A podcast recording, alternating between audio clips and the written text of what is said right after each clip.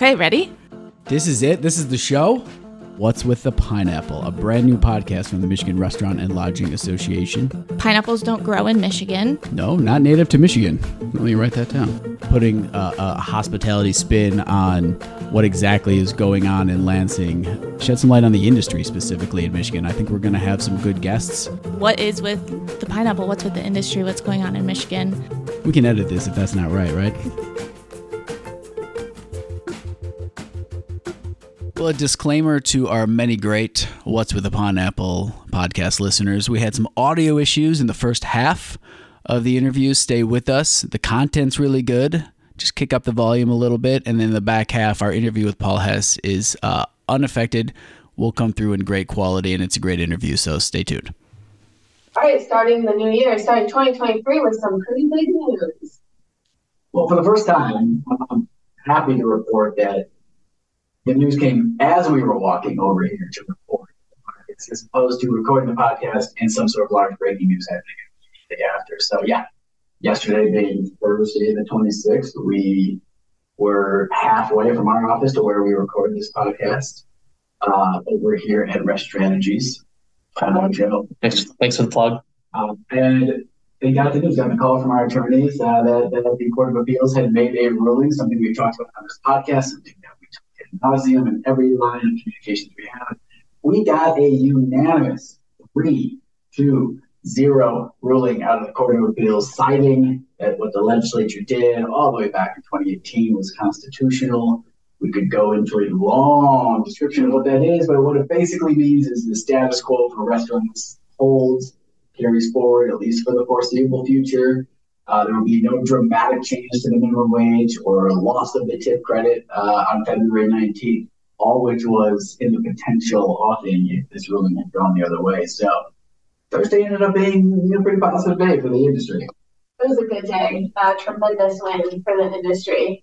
And uh, yeah, I just walking over here and you getting the call, and I just hear you go 3 0. And I was like, which way? So that was a, that was a pretty cool moment. On the fly, we had to tell Joe we were not. So thank you to Joe for the flexibility. Um, and then we quickly got the alerts out, and you started doing media, and for for a good thing. Yeah, a lot of a lot of TV and the day I didn't shave, so that wasn't ideal, but that's okay. Does not matter. Uh, uh, we, because uh, frankly, we're recording this Friday. I thought today was targeted the 27th. It's most likely course, game on the 26th.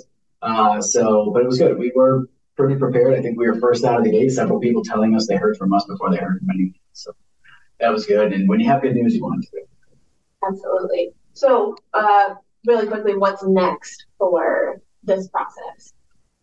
So, most importantly, that February 19th deadline is dead, right? No one has to fear that date coming as a date that they're going to have to make dramatic business changes, uh, business model changes uh, February 19th, it'll be a day like any other. Uh, so now what comes next is a plausible and likely appeal by the plaintiffs in this case uh, to the Supreme Court. And we'll see if the Supreme Court takes that. Uh, it'll be we'll be watching that closely. The Supreme Court likely will not need to make a decision quickly on this. They have all the way, frankly, until they're going to recess at the end of July to make a decision. So we might not know for a while whether or not they want to take a hearing on this. Uh, it's unlikely to be uh, what they call expedited, like it has to be done quickly in an emergency type setting uh, because we have a status quo wage. There's nothing pending and hanging over like that February 19th date was, frankly, if things had gone the other way. Uh, so we're, we're gonna we're gonna sit back and watch and wait and see what what the Supreme Court chooses to do, whether or not they take an appeal. I I would be surprised. I'm not an attorney, but it was such a definitive three to zero ruling with concurrences written by each of the other two uh, justices involved that it really there's not a whole lot of oxygen to make an argument to the alternative. So, but again, not an attorney. Well, don't want to pretend that I can make a decision for the Supreme Court, but uh, it's it's about as positive a ruling for this industry as one could have hoped for, frankly, out of the Court of Appeals. Yeah, best best case, best case scenario. Um, and just for people that aren't in the trenches on the legal details, the Michigan Supreme Court does not have to decide to take it up at all and just the ruling as it stands, correct? That's correct. What do you think, Joe? Do we need to cover? I think you got it. I think you got it.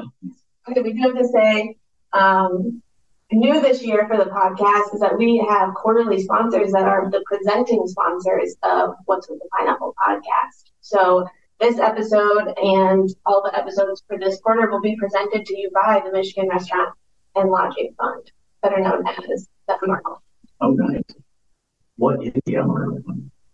Um, you will find out more about that later in the episode when I do an ad read for them. Oh, it's a hook. That's nice. I like that. Great partner, maybe our best partner. Uh, I'm glad that they are engaged and uh, hopefully listeners uh, have something to gain from them as well. All right, moving into current events, Pineapple Express. We are at the beginning of the new year. Uh, I wanted to talk a little bit about trend predictions for the industry. You're very trendy. Thank you. Um, so one that is actually not on our outline, but I want to talk about Lansing Shuffle here locally in Lansing opened. They did their grand opening last night. It's been a long time coming. I think they started their plans pre-pandemic, if I'm not mistaken. Um, huge, huge renovation, completely different concept. Um, it's a food hall. So it's, I think they have seven or eight total food stations. Vendors rent them out and it's a way cooler food court with a lot to do. So their, their shuffleboard component, their gaming component is not open yet, but they did have their grand opening of crew from Team MRLA last night. Um, and it's awesome. It's going to be a great benefit locally for Lansing. Same ownership as Detroit Shipping Company, which is which was very innovative and early on into that concept in Detroit. And bringing that concept to Lansing. Next up, pickleball. There it is. Yeah. That's a callback. Um, but I, I- I think that's interesting to track that trend of of food halls. There's not a ton in Michigan, but I can see that popping up more and more with labor issues and just the concept again. It's interesting. Highly suggest that everyone go out to Shuffle. Next up, um, craft soft drinks and non-alcoholic drinks having a growing appeal for the hospitality industry and restaurants You've been in on this for a long time. long time. I actually will say years ago, I wanted to write an article about this for our magazine. And we might have to cut this out, but Justin said it wasn't relevant. Didn't say it was relevant. I said we've big partners who are in the uh, the adult beverage space. Uh, we want to make sure that they have plenty of purchase uh, with with our members. And frankly, and this is what I'm eager to talk about because I am into the I'm into the craft non-alcoholic drink concept. Can you make the same kind of margins from from this custom drink that you can, or these custom drinks that you can from alcohol? Because for so many restaurants, it is that liquor license that is bringing the kind of margins that are keeping your doors open and keeping your people employed, right? So I am not anti anti alcohol. Okay. Negative there for you. Um, but I want to make sure that it's it, you know it can it still be useful and beneficial as an offer for, for the restaurant in a way that, is profitable. Yeah, that, that's fair. I think when it comes to non-alcoholic beers or uh, mocktails are all the rage. Last night at Lansing Shuffle, they had a whole menu just for mocktails, which is interesting. Shows that this is something to showcase. Um, in terms of the craft soft drink market, I'm not sure there's as, as much markup available um, to what you're saying. I don't have data on that yet, but I can tell you that um, in August 2021, it was reported that 60% of American adults say they drink alcohol, which was down from 65% in 2019. Um, and 60% is It's the that number in 2020. right. we were just trends. Um, but the, it's the lowest level since 2012. Let me ask you this: Does bubble tea fit into this category? I think yes. because I think that's blowing up all over the country. And I didn't fully understand it until they had it on the menu at one of the restaurants we went to, and the whole family went out.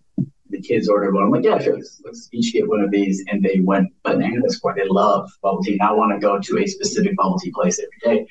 I also didn't realize that there were eight dollars, eight dollars per drink. So I just dropped twenty four dollars for my kids to have some uh, some tea with bubbles in it. Uh, they love it. It's clearly uh, a market for the Gen Z and whatever is after Gen Z if such a thing exists. It was. I don't know what it is. So yeah, I, see the opportunity and the upside there, especially uh, quarantine and, and have real demand. So there's a future here. Yeah, and I think the non-alcoholic beers, you know, you're still paying six bucks for one, and you're not questioning it. Um, and I the, the the market uh, has exploded. Just there's so many options now for non-alcoholic beers in the craft space. It grew 31 percent from 2020 to 2021. There you go. So what I'm really saying is, I was right five years ago when I wanted to. Well, this is a story about trends. You were early even before the trend. So know, kudos to you. Food halls everywhere pretty soon. Okay, HLA, American Hotel and Lodging Association, released its hotel booking index for 2023, uh, with its overall travel outlook, and things are looking pretty good for hotels. Tell me more. I'm glad you asked. Um, 60% of Americans uh, report that they're likely to stay in hotels this year compared to uh, 2022. Um, hotels are the top lodging choice. So we're seeing people trending away. I think we talked about this a little bit in our last episode, but they're trending away from those short-term rental options um, because they live they leave you a list of things to do, and I mean people are turned on by all the extra fees that come up with that, um, and are leaning more into the hospitality concept of staying in a hotel. Let me hit you some local data. Go for it. Great story on MLive uh, the other day, uh, focusing more on North uh, and, and up North communities seeking a balance on short term. Basically,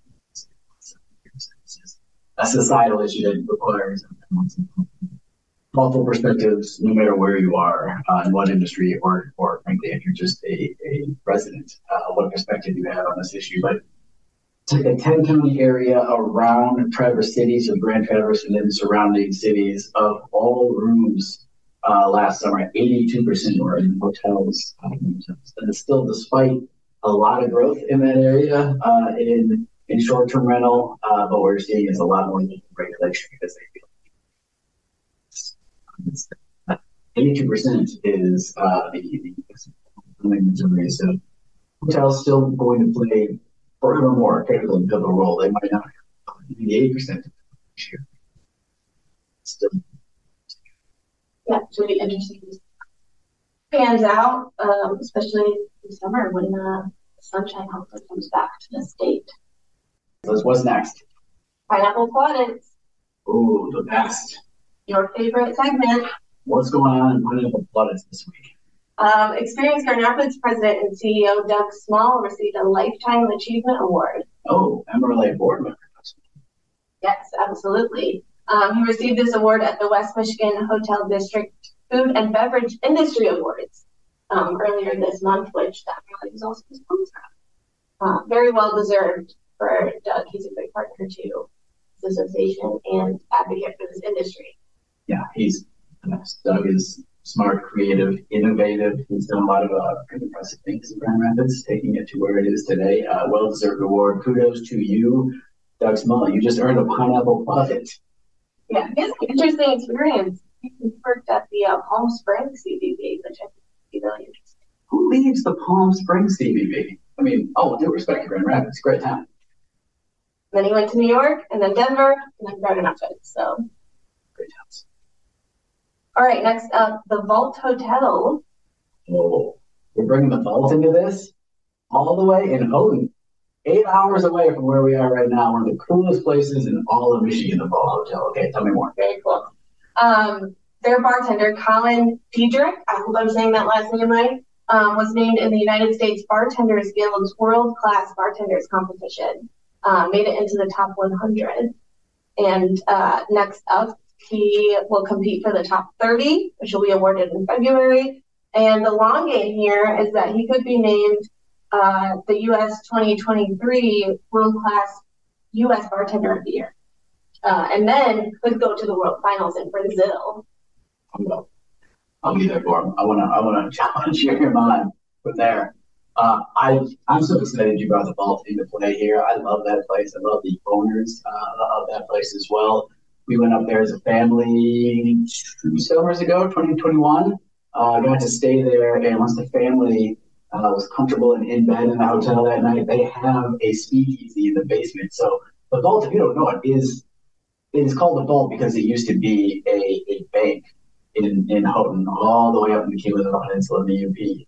Uh, and it's been retrofitted to be a very chic hotel. It's very cool. And in the basement, and you feel like you feel the age of the space that you're in. They have a speakeasy, but it is so cool. I loved it there. I was, I mean, I'm just like that. They're drinking by myself, frankly. Uh, and it was fine because it's such a cool place to be. and The cocktails were uh, expertly made, and I kind of wanted to come on. Colin might have been here bartender back then. It's possible. It's possible. He did a fantastic job if it was Colin.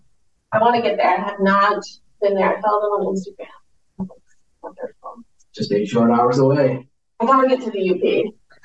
I, it's, I, it's the, I mean, listen, Houghton is maybe not plan A for for you it to the UP. Uh, start start easy, but uh, you need to make your way. Absolutely. All right, moving forward to my favorite segment, mostly just because of the name, Report State, our government affairs update segment. Um, other than what we talked about at the beginning of this episode, uh, the state of the state happens this week as well. Yeah, it was two days ago. It Feels like it was 100 years ago. Yeah, governor gave uh, her State of the State address uh, on Wednesday. Uh, I thought she came across exceedingly comfortable and confident in, in how she presented herself, and it was um, it was first and foremost an attempt at a unifying speech. Um, it's a different environment in Lansing. This time, Democrats have been in control of, of everything in 40 years. Uh, so you could have seen her come out guns blazing uh, of what she was going to do. But I thought what you heard was uh, a reach across the aisle, and attempt to be uh, bipartisan. I thought there were a lot of encouraging things in there. There was a big focus on workforce development, something that we are, are very focused on as the association. So it was good to hear a renewed commitment and some new ideas uh, around that. One of the angles was uh, free preschool for four year olds. And, you know, we, I think we've spoken on this podcast more than once about some of the challenges for our workforce coming out of the pandemic, where this, this is a disproportionately female uh, workforce, more than the workforce overall average. And it struggled, and this industry, industry struggled during, especially during COVID, to uh, have people have the wherewithal to be able to work when kids were not in school, and, and even still is holding back the opportunity for more people in this industry. So that is a proposal we're going to be keenly interested in learning more about. There were not a lot of details on Wednesday about it, but something uh, you could you could at least theoretically, assuming it's not going to cost so much that it's you know setting ourselves up for tax increases for our business operators, uh, but something that we would we would be supportive of uh, as this helpful uh, to the industry. Uh, what you didn't hear were some of the more controversial things uh, like right to work. we would see that front and center, but we didn't uh, and very little talk of, uh, of organized labor and unions. So it's, it's something that's impacted this industry more than it ever has. Uh, looking forward and didn't, and didn't hear this. So uh, all in all, I thought a, a pretty good speech. The one thing I would say is you're putting a lot of trust and faith when you when you lead and compare yourself to the Detroit Lions it's a great team. I'm more excited about this team since uh, since the one baby in the early '90s when they were last, frankly, winning a playoff game. Uh, but it's, it's it's a risky it's a risky political move to put your political future in the hands of, of the Detroit Lions. But grit. Grit. I like that too. Uh, the only other thing that stood out to me through of the State was she specifically, in the vein of workforce development, um, talked about going pro talent funds, which is something that uh, we have really focused on at the association for our industry and making them more aware of what that is, um, how to access it, and that despite bias or common ways of thinking, our industry is a skilled trade. Um, so more work to do there. That that stood out for me during the speech. Yeah, have right funded this year fifty-five million dollars for going to to use as a U.S. employer get train and elevate your current staff uh, and, and have going pro pay for that elevation we went out of our way as an association to create our own training institute called HTIM, Hospitality Training Institute of Michigan. The TIM. The TIM, HTIM.com. Uh, so you can get some of that training and elevate your team, especially your management team, uh, and, and have going pro essentially pay for it. That's a big that's a big focus and push for us as an association. Help this industry get its workforce where it needs to be. Um, we got a long way to go. Last year, we, we represent about 10% of the workforce. Last year, we took about, we as an industry took about 1% of the Going Pro funds. We need to do a better job of that. Uh, that's that's on us as an association. That's on you as an industry. You guys need to actually apply for these dollars, and we are here to help you do that. So reach out to us uh, at the MRLA any day. Okay. All right, last up in this section, we have uh, the National Gas Band, which is something that's been on our radar internally, and we've talked about a few times, um, probably on this podcast, but it's been our, on our radar for a while. But in the news, just the last few weeks, I feel like it's blowing up on a no pun intended uh, on a bigger scale. I'm seeing a lot more coverage uh, across the country, and so I thought it would be uh, timely and relevant to talk about here. What is going on? Is your gas stove killing you? Maybe. This reminds me a few years ago of like the stories of is your cat killing you? Uh, and something that fans and just having a cat who are more likely to Probably not a cat person, so. Either. Uh, but I don't want I don't want to hate on that either. Know that I stand by you. We know this has become an issue, and I just think it's coincidental timing. I'm sure that gas stoves are killing you, just as our efforts. Like we're seeing, frankly, in Ann Arbor, to ban natural gas hookups to anything going forward. So that is residential and commercial. We've talked about this in the past. almost all restaurants operate on natural gas, and especially those who have high end on what they produce. Fine dining needs the ability to have natural gas. They can't conceive of. And I don't think you would to uh, with an, an alternative and really enjoy the experience. I can't think of a city that has that more, frankly, than Ann Arbor. Uh, huge restaurant town, great restaurant town, some of the best restaurants in the state. Hope to be in any So uh, that's something we're focused on on the national. Um, I know you said this is the last one. I've got a couple of add-ons. We got a couple of walk-ons because there's so much legislation moving. We did not talk about this before the before recording. Right, HB four four zero three five is the new one. Predictive scheduling mandates. What is that? Yeah, it's literally targeted just at this industry, hospitality. So lodging listen up as well, because this is you. You need to put schedules out. Should this law, should this bill that has been introduced become law, you would have to make you, you would have to set schedules for your employees at least two weeks in advance, and you cannot change them. And if you do inside of a two week period, there are penalty payments that you have to make to that employee for inconveniencing uh, for inconveniencing them in their own schedule. And I there's this has only been implemented in one state and it hasn't done very well, the state of Oregon. And it's because this industry thrives on flexibility. You know, we talked about picture major sporting events. Let's bring the Lions into play let's say the Lions make the playoffs, and all of a sudden everywhere in downtown Detroit is packed, but they didn't know whether this was going to uh, well enough in advance, so they aren't staffed properly, so they're going to have to pay a massive penalty to try to meet the demand. Uh, this could happen in, in a variety of ways, not all sports related either. And so it's, it's really impractical. I grasp the idea of trying to look out for employees and make sure that they can have a predictable uh, schedule for them to plan their own lives. This, this is usually a two-way street. Uh, and especially the worker has more uh, more cachet right now, more leverage over their employer than they, they have in a long, long time. Um, and so if there's an employer out there that's not really treating their employees fairly on this, on they definitely do this. So and this is definitely wrong, Bill, and definitely wrong. Yeah, I just a couple comments on that. I think that uh, the a server, for example, appreciates when if you know if this took a turn, you know it's going to be slow. Like I don't want to sit around when it's slow anyway. So I don't know. I think that I think the two ways. Another one, uh, unemployment benefits right now are are 20 weeks in length. That's a law that was changed back in 2011. Uh, bill introduced this week to extend them to 26 weeks. Uh, so if you have an employee apply for and earn unemployment benefits, uh, you as an employer would be on six versus 20 weeks. Uh, also, just introduced, not necessarily going through the system, we'll be watching it closely. So, yeah, no guarantees that any, any of this would happen or the timeline of any introduced and something on our radar. These are both introduced by people in the majority. And when we're in the majority, uh, you have the ability to at least get a hearing. When you have the ability to get a hearing, possibly a vote if things start moving forward and, and you know, inertia starts taking place.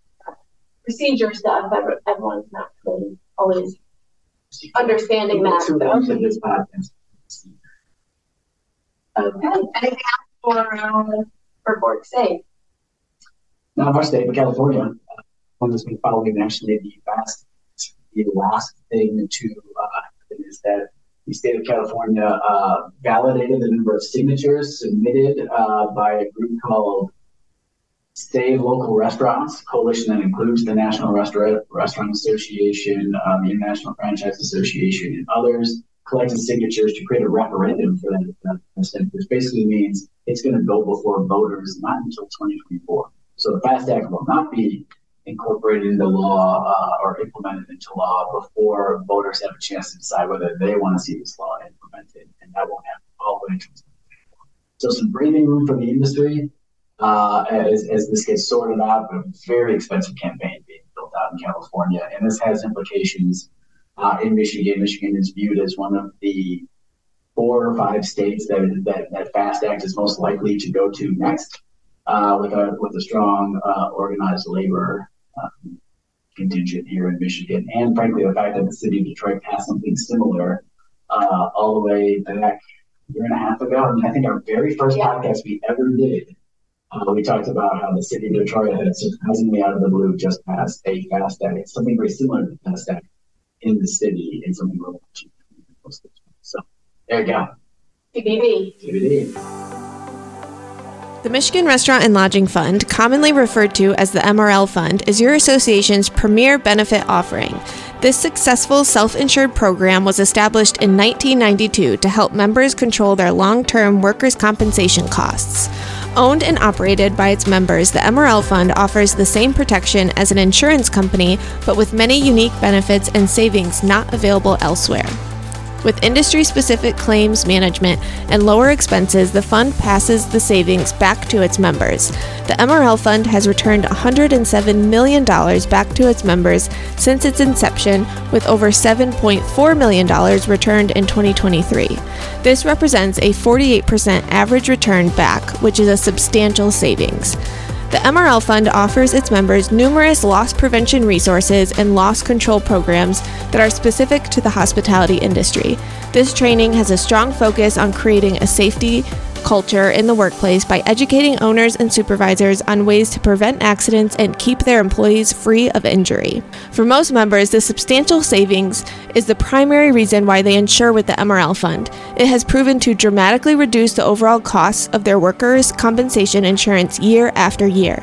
The MRL Fund is available to both large and small hospitality operators in Michigan. For more information, contact the MRL Fund at 800 686 6640 or visit mrlfund.org. Paul Hess is the co owner and director of operations of Epoch Hospitality, a premier management company that specializes in catering venue management, private club management, and both casual and fine dining restaurants. Hess is currently the chairman of the MRLA and will soon become the immediate past chairman of the board of directors after generously serving two consecutive years as chairman. Hess started in the industry seeking to earn extra money while studying computer programming at Eastern Michigan University. He began his career as a bartender at Jonathan B. Pub, located in Dearborn's Fairlane Town Center. It was this first experience and the magic behind the bar that turned a part time job into a lifelong career. After a brief six month hiatus after graduation, Hess rejoined the team as the brand was expanding and entering the age of technology. What started as one location became 10, and Hess would eventually join owner John Baja and his sons as an official partner. In 2000, Hess joined Epoch Hospitality Group, owned by the Wisney family, which owned an array of hospitality ventures, including nationally acclaimed restaurant Tribute, described by the New York Times and Wall Street Journal as the finest restaurant between Chicago and New York. Hess would eventually purchase Epoch Hospitality with his business partner and focus on catering and venue management. Today, their book of exclusive contracts and partnerships is filled with some of Michigan's most significant venues, such as Suburban Collection Showplace, Meadowbrook Hall, Oakland University, and many more. From his first day in the industry, Paul's wife Sue has been his inspiration and his hero. Together, they raised four children, and his favorite titles are still dad and grandpa. Paul Hess, welcome to What's with the Pineapple podcast. Thanks for being our guest today. Glad to be here. Thank you, Justin. Good to talk with you. How's everything? How's your day going? Talking multiple times every day, anyways. This is just in a slightly more formal approach, but but barely more formal, frankly. right. Yeah, uh, I know. It, it, the uh, uh, the conversations we've had over uh, the last couple of days have been good ones, though, to say the least. So it's a great day for uh, for uh, our association and our industry for sure. Props to Paul too for we had to reschedule his interview from yesterday because we got the news for the industry on our way over here. So thank you for your flexibility on that. I'm sure it was a welcomed uh, change in schedule. Yeah, low priority here. So uh, definitely glad glad to uh, glad to reschedule. Great reason to reschedule. Well, we'll keep this loose and conversational, but we've got a, a framework of a couple questions. Emily's going to ask the first one, and f- feel free to just say, mm, "I don't want to answer that one. Here's what I want to answer." But Emily's going to at least tee off the first question.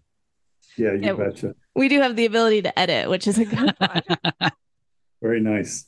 So I guess I I have a first question here, but I kind of want to skip to the second one to start off, if that's okay, because it's we are we read your bio and I feel like that eases us into it. But you know, you started going to college for computer programming and things like that. And it was your experience as a bartender that really made you want to have a permanent career. So, was there a moment in the earlier part working in the hospitality industry that triggered that for you where you said, I actually want to build a career in this industry, not in the computer programming portion necessarily?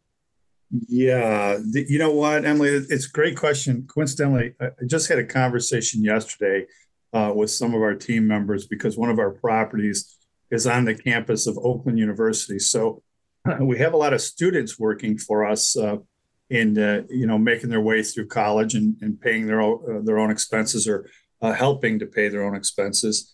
And um, we've been having a lot of conversations recently with them about their continuation in the hospitality uh, in the hospitality industry. So they, you know, they may be majoring in business, and or some may be undecided, or some are heading towards uh, nursing school or whatever their major may be. And I, and I asked them, have you ever considered continuing on in in hospitality and um, utilizing your major uh, at the same time? Recognizing you can go in you know so many directions you know uh, look at the two of you for example. So uh, you know uh, uh marketing is uh, is uh, an opportunity through hospitality. It is an opportunity. Hr is an opportunity. So i think sometimes when we're young and we we get going and, and we're in in in our role as a server or maybe it's a busser maybe we're in the kitchen maybe we're bartending we see that as you know the ultimate in, the dead end i guess in what we're doing. And uh, we don't think about all the uh, all the opportunities. So in this conversation i started talking with people and they uh, they said yeah i love hospitality but i never thought of it that way. Well that that was me in 1982 so uh, was working hard you know got through college five and a half years to uh, uh, to work my way through that um, thought my future was in coding and computer programming, which was much different then than it is now. But um, so I went to work, and uh, after six months of coding and being bored out of my mind, I, I came to the realization uh, this isn't uh, for me. I really love what I was doing, but couldn't figure out how to backtrack and, and get back in. Coincidentally, uh, the gentleman that uh, owned our company called and said, uh, "Hey, we're trying to put together this um, this back of the house program and utilize this piece of technology. It's called a POS system." so that might give you an indication of how long ago it was, uh, because we were using cash registers like everyone else was at the time. So that was my opportunity, and that was the moment that I remember. Wow, I can take what I've worked for through college and combine it with what I love to do in hospitality.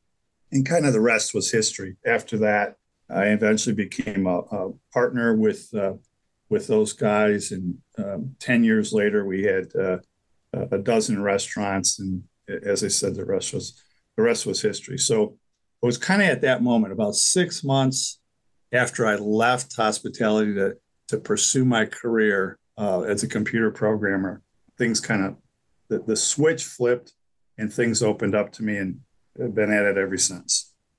Hospitality industry is savior not many people say yeah. I could have been a tech giant, but I but I I, I chose to pursue a career in hospitality. But I, I, think it's been worthwhile. You have proven that it is entirely possible and to do so really successfully throughout that time. A lot has changed during that time. I mean it, that that that brand that you worked in early on is a mall based. Wasn't that a mall based uh, restaurant group as well? Like the you just don't see a whole lot of that anymore either. Yeah, we, and the funny thing was back then we were, I think, the first or amongst the first in Michigan to uh, to do that. Yeah, it was a they were uh, really upscale, cool little pubs. It was the, the name of the the uh, operation was Jonathan B Pub, and we had a great 25 year run. And uh, it was family owned business. Uh, various family members decided to go their own ways after that many years, but uh, lots of learning opportunities lots of growth and um, and a whole lot of fun. Now, I will I will say, Justin, when you said tech giant, that's interesting. That's interesting. I will say that there have been days since that since that day 40 some years ago that I've scratched my head and wondered, what if I had just stuck with tech? but, There's no future in coding. There's no future in coding. yeah. Well, let me transition here because we really wanted to feature. You have been a two year chair at a time that feels like it could have been, it, it, probably felt several times to you like it was 20 years. You started, you became chair of this association at the very beginning of our 100th anniversary, at the beginning of 2021. Your, your coronation was one that was online. Uh, where we did a Zoom meeting and not our traditional chairman's dinner, uh, where we transition and restaurants at that time were still closed, right? It closed until February 1st, 2021. And it's amazing to think you were chair then and everything that has happened from slowly reopening to to finally getting away from restrictions and fully reopening to massive amounts of inflation and, and all kinds of wild things happening in the industry to another ballot proposal to uh, what we're talking about today with a court ruling around a major court case and everything in between. It has been a wild two years. What the hell were you thinking when you agreed to become chair of this association? Did you ever think you were in for this wild a ride uh, and, and for that that action packed two years? Well, you know, I don't I don't think any of us could ever have imagined th- that ride being what it was. But uh, you know, by that time, honestly, I was all in. I was fo- I was following Andy. You know, and Andy French did such a great job getting us through uh, that first several months and and trying to figure things out and sort things out as we all were. And uh, by that time, I was just kind of following. Okay, what what's the mission of the association? What are we what are we trying to accomplish here? What can we still accomplish despite the challenges? And um, you know, kind of taking the approach: how can I serve? How can I help? And it, coming up to that first day, when we uh, when uh, uh, the Andy handled the handed the gavel over, I was doing a little prep work and thinking what I wanted to say to the group, uh, despite the you know the challenges that we were that we were all facing together, and doing a little studying, a little history, and looking back hundred years ago, I said, "Geez, you know, this, this isn't this coincidental." In, in uh, a hundred years ago, our nation was undergoing and just coming out of a, a worldwide pandemic. The economy was in shambles. the political uh, atmosphere, um, the political environment was wasn't much differently than it was uh, in early 2021. Much, not much differently than it is today. And so I thought, you know, what uh, what everybody did back then was they rallied, and, and that became known as the Roaring Twenties, and it was the the beginning of a, a boom for our industry and a, a, boom for our economy and for our country. So rather than taking, you know, the glass is half empty approach, it's, you you know what? Let's just let's try and remain optimistic in working with uh, you guys in Lansing, what you've done, the whole team there, everybody on the board, the, the executive committee, uh, everybody just kind of, you know, uh, grabbed themselves by the bootstraps and said, we're going to figure this thing out together. And we did. So I don't know that I, I didn't have a written game plan, that's for sure, but just choosing to uh, serve and to remain optimistic, I think is what uh, what the um, important mindset was at that time for me, anyway, personally. Well, I think we accomplished an awful lot uh, over that time, over your tenure, and your positive attitude helped keep us as staff afloat because it got challenging. But let me ask you this follow up because there was a lot of angst and there was a lot of frustration over prolonged this is you, you started during the second shutdown of restaurants when you're seeing other states around the country opening and, and starting to thrive again that we were all the way back at ground zero. And a lot of people when you're the chair a lot of people they're, they're going to you. They're asking questions. They're, they're pushing on you and that's a lot of pressure uh, on both sides of, of what should be done in the wake of that. And, you know, and, and you were a man in your own right with a worldview and a perspective how did you manage all of of that in in a way that from the outside came across as stoic leadership uh, and balanced and uh, helped guide you know a, a, lot of varying views and frustrated people through a challenging time together and and, and kept us united? How how did you manage that? Because that that was that wasn't an easy task. Yeah you know well after firing two therapists and going to the third No, no, really. I think how I managed it, Justin, was just to stay engaged with people because it's certainly for all of us. It, it was it was as frustrating as it, it, could be. We the decisions that were being made in Lansing at times were uh, just left all of us scratching our head when we looked at what other states were doing, as you mentioned, and it was just day after day of uh, uh, talking with our uh, our team, the board members, restaurant owners, hotel owners, uh, and, and, just continuously staying engaged with people uh, in conversation. And we were kind of uh, uh provided a therapy of sorts uh, for ourselves. We were encouraging each other and telling each other to hang in there. I remember there were a few uh, cocktail hour Zoom meetings that we we sat around seven, eight, nine nine o'clock, even into 10 o'clock in, in the evening, and just bounced ideas off of each other and encouraged each other and, and uh, supported each other. I recall a few times, if I'm not mistaken, where uh, you're asking me the question, funny, um, that uh, I think you talked me off the ledge a couple times uh, yourself. because uh, I was it, that third therapist. it, yeah, you were. It, it was frustrating. But again, but it went both I think, ways. I think, yeah, yeah, for maybe perhaps so on some days. But I think overall, you know, at the core of that was we we had each other as industry uh, uh, partners, as colleagues, and uh, we just rallied. And, and I think that was that was the key. We stuck together and remained optimistic. Oh, and there, not not to say there weren't some dark days. There were for sure. But uh, you know, at the end of the day, we we persevered, and and here we are today, actually battling a, a different battle of sorts. We're for the most part through COVID and the pandemic, but the after effects that we discussed that we had concern that was going to you know last two, three, four, you know, up to a five year recovery from um, from where we were, and so now we're seeing some of the uh, some of the fallout uh, impact us in different ways today. So I think we have to stay engaged. We have to remain optimistic continue to you know to encourage each other. And I know with uh, Billy Downs coming on, and uh, you know Paul Wiegert and Gene and and uh, the the folks that we have uh, coming onto the board, the new executive committee chairs. I'm as optimistic as I've ever been. We have great leadership in the future. Uh, what you guys are doing in Lansing there is just incredible, as as yesterday proved to us once again. So I, think there's lots of reason to remain very optimistic about our industry. Absolutely. I totally agree. And I think that one thing that remains stable through, you know, everything over the last few years and and everything in the future is the leadership of our chair and our board um, helps guide this industry in Michigan to uh, a brighter future, no matter what, or no matter how difficult it might seem.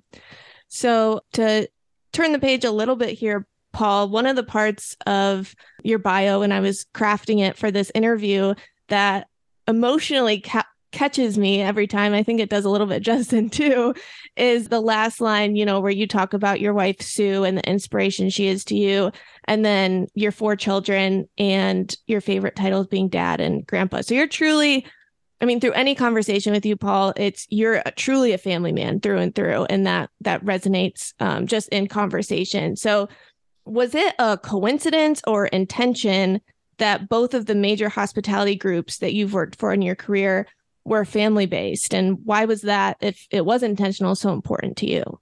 Yeah it, thanks emily for you know for those comments. And and uh, and you're right. It, um, that evolved. That that wasn't again it wasn't a plan you know that was that was written that i'm going to you know stick with family business and and uh, that's what i want to be a part of. It, it, it just kind of evolved that way but i think it goes back to and, and you mentioned also the leadership and before i answer the question directly yeah you mentioned the leadership that's been common uh, with our association. And and that goes back to uh, uh, to the time when i came on the board and it seems like so long ago now. But the the folks that have chaired this organization i, I, did call on them and, and had some conversations and they were also they they lent their experience their wisdom they were encouraging, supportive, and you know some of them have been off the board for a little while, remaining active, but off the board for a little while. Certainly, uh, some of them have been several years outside their chairmanship, and uh, that continuity that you, that you just mentioned was very uh, important to me. Uh, as as those folks were very supportive over time, so you know, thanks for bring, bringing that up, and that kind of lends itself to the whole family thing too. I've been part of a family business actually since I can remember. My grandparents on my mom's side owned a grocery store when I was a kid, and my cousins and I worked there from the time we could count to ten. Uh, so uh, we would do various, you know, uh, various things in the store, and that was a big day for us. I think uh, Grandpa paid us a dollar a day, and um, that was a good uh, that was a good wage. One we were satisfied with then, believe it or not. I, it may have been minimum wage actually, uh, but but it was it was just kind of part of my DNA. But beyond that, you know, the family structure and appreciation for each other, you know, listening to each other's viewpoints, you, you know, how families function uh, makes for a strong foundation to, to uh, how to run a business, especially small business, especially a hospitality business. So you need to be able to you know relate to people work with people understand and support your kids your spouse your your in-laws whoever it may be in, in, in much the same way you do uh, your employees so you know with similar uh, scenarios and situations but I, guess above all and you you referred to it you know when when my wife sue was uh, first diagnosed uh, with cancer and it, you know that's obviously anybody uh, that's dealt with that either personally or with a loved one knows how devastating that can be that uh, that news. And then um, to watch her courageous battle and, and uh, actually beat beat cancer uh, three times now and it's been you know it's been nearly 15 years. And her absolute persistence her positive attitude uh, kind of you know left me in a position what uh, you know what's what's the big deal I mean, you beat cancer three times. Who can't take on a pandemic for crying out loud? Right. So she's always been an inspiration. She always will be. Uh, watching how the kids handled that and their encouragement, their courage as as just kids then. Uh, they're grown adults now, but uh, that's that's always been a, a, big part of who I am and and uh, an inspiration for me. But thanks for asking that. I appreciate that very much.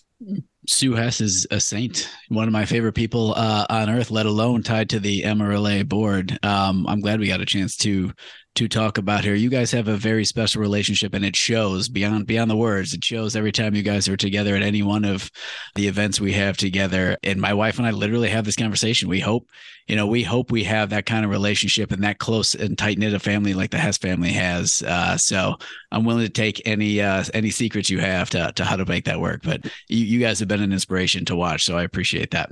Thanks, Justin. I, I appreciate that. And, and there's only one secret, and it's two words. Yes, dear.